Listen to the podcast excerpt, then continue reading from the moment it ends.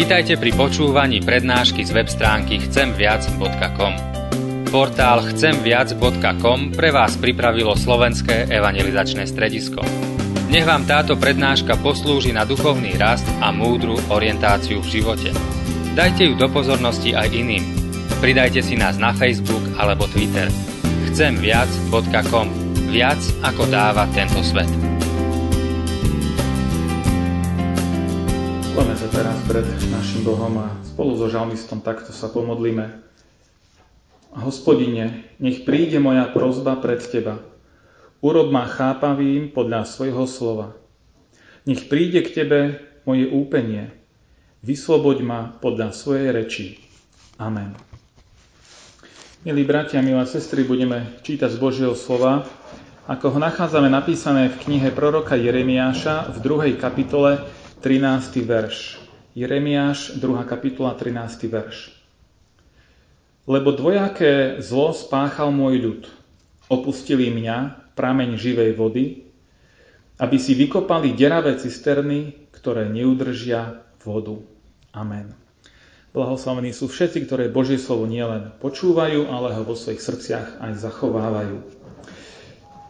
Milí bratia a sestry, domáci i hostia, ktorí tu ste, sme tu, aby sme dnes premýšľali nad týmto Božím slovom a ako som povedal, môžete aj hľadať zakodovanú, zakodovaný názov jednej relácie televíznej e, v tejto kázni, ale to hlavné posolstvo bude určite o niečom inom.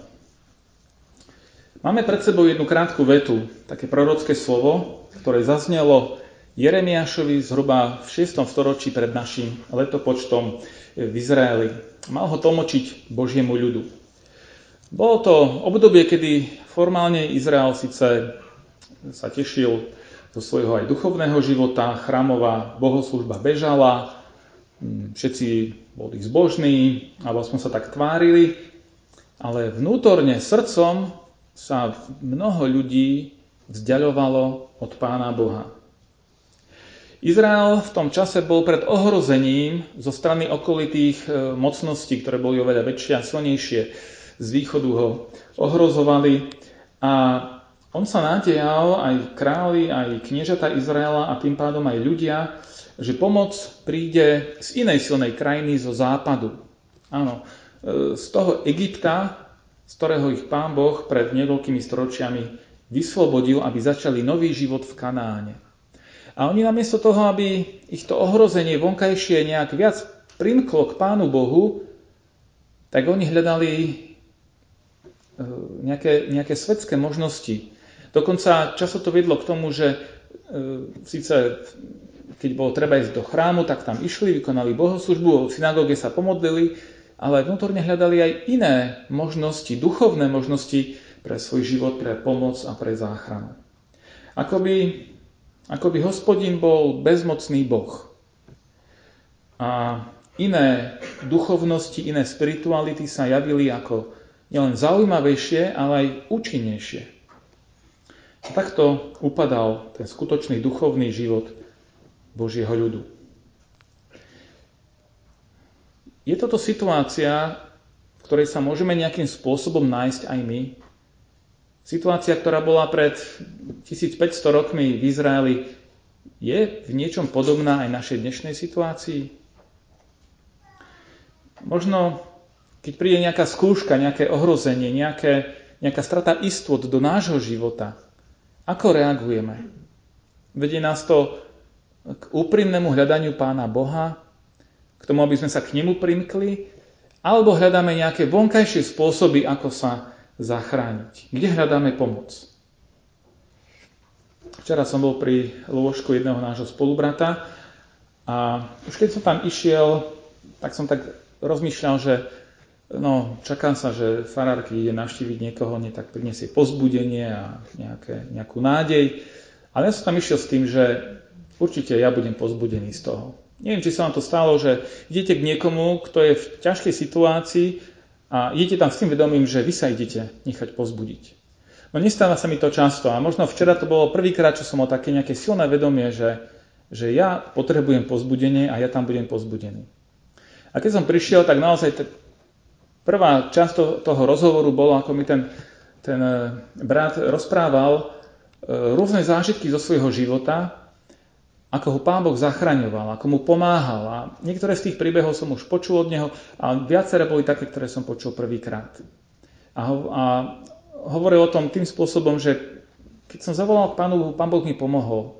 A dokonca to bolo ešte v čase, keď Pána Boha až tak vážne nebral, ako teraz si uvedomuje, ako veľmi potrebuje Pána Boha. No a na konci, keď som sa už lúčil, tak som tak vyjadril také, také uznanie alebo také ocenenie, že aj ja som bol pozbudený tým, že napriek tomu, že také rôzne skúšky, ťažkosti, bolesti posledné roky prežíva, že napriek tomu sa tak e, ako nestráca vieru, nezanevrel na Pána Boha ale sa ho stále drží. Lebo sú situácie, kedy práve v takých, v takých e, okolnostiach života ľudia sa odvracajú od Pána Boha, že prečo mi Pán Boh nepomôže, tak na neho kašlem. A on mi tak povedal, že no a čo mám iné robiť? Mám nejakú inú možnosť? A to je dobrá otázka. Máme nejakú inú možnosť? Máme nejakú lepšiu možnosť, ako sa obrátiť k hospodinovi? Pozrite sa, Izrael tú inú možnosť hľadal a našiel. Posúďte sami však, či bola lepšia. Lebo dvojaké zlo spáchal môj ľud. Opustili mňa, prameň živej vody, aby si vykopali deravé cisterny, ktoré neudržia vodu. Toto je prorocká, teda obrazná reč. Aké dvojaké zlo spáchal Boží ľud, tu hovorí prorok. Opustili hospodina, však prameň živej vody, a po druhé vykopali si deravé cisterny, ktoré neudržia vodu. Dvojaké zlo. Cisterny to boli nádrže, neraz vytesané do kameňa, e, do ktorých zbierali dažďovú vodu. Keď nebola studňa, nebol prameň, tak budovali cisterny, podobne ako aj dnes nádrže, do ktorých zachytávali dažďovú vodu, aby mali vodu na pitie. Ale to, čo tu hovorí prorok, je, že sú to nádrže, cisterny, ktoré vodu ani neudržia. Sú deravé, tá voda sa z nich nejako stráca. A tá prorocká reč je obrazná a je možno dobre si položiť otázku, že čo tým prorok mal na mysli? Aké je to dvojaké zlo? O akom pramení, o akých cisternách tu hovorí prorok? No to zlo bolo v tom, že Izrael v tých ťažkých časoch sa odvrátil od hospodina, od pána Boha, vnútorne sa vzdialil Bohu a začal svoju nádej vkladať do pohánskych mocností, ktoré nielenže v konečnom dôsledku neboli žiadnou pomocou, ale ešte ho väčšmi vzdialili od pána Boha. Môže sa to stať aj nám, že síce v nedeľu prídeme do kostola, vyznávame tú kresťanskú vieru, ale v skutočnosti svoju nádej nemáme v Bohu. Obávam sa, že sa to môže stať každému z nás. Že síce navonok zachováme, zachováme tú formu nábožnosti, na ktorú sme zvyknutí, ale vnútorne začneme hľadať, tak čo mi pomôže? Nejaká protekcia? E, peniaze? nejaké známosti, alebo možno sám nejako vyrieším problém, alebo keď nejaký zdravotný problém, nejaké, nejakí liečiteľia, niečo iné. Ak nefunguje to, že som sa pomodlil, no nepridám k tej modlitbe ešte niečo iné, e, možno z iného náboženstva, z inej viery, alebo nejaké povery. Ale ako to, toto nazýva prorok? On to nenazýva, že to je nejaké vylepšenie zbožnosti a spirituality. A on to menuje ako opustenie hospodina prameňa živej vody a ako kopanie deravých cistérien. Aj tí, čo sú pri pramení, aj tí, čo majú tie cisterny, majú niečo spoločné. Čo majú tí ľudia spoločné? Aj tí, ktorí zostávajú pri pramení, aj tí, ktorí e, zavrhnú prameň a idú k cisternám. Čo majú spoločné títo ľudia? Čo ich spája? Smet. Smed ich spája. A jedni aj druhí sú smední a vedia, že potrebujú nejakú vodu, aby ten smed zahasili. Ale čo ich rozdeľuje? Rozdeľuje ich to, kde hľadajú uhasenie toho smedu. A to je ten veľký rozdiel. A v tom duchovnom živote, či, či to uhasenie smedu my hľadáme u hospodina, nášho Boha, alebo hľadáme nejaké nezdravé, aj duchovne nezdravé alternatívy. Normálny človek by vymenil pramen, pramenitú živú vodu za vodu z nejakej deravej cisterny?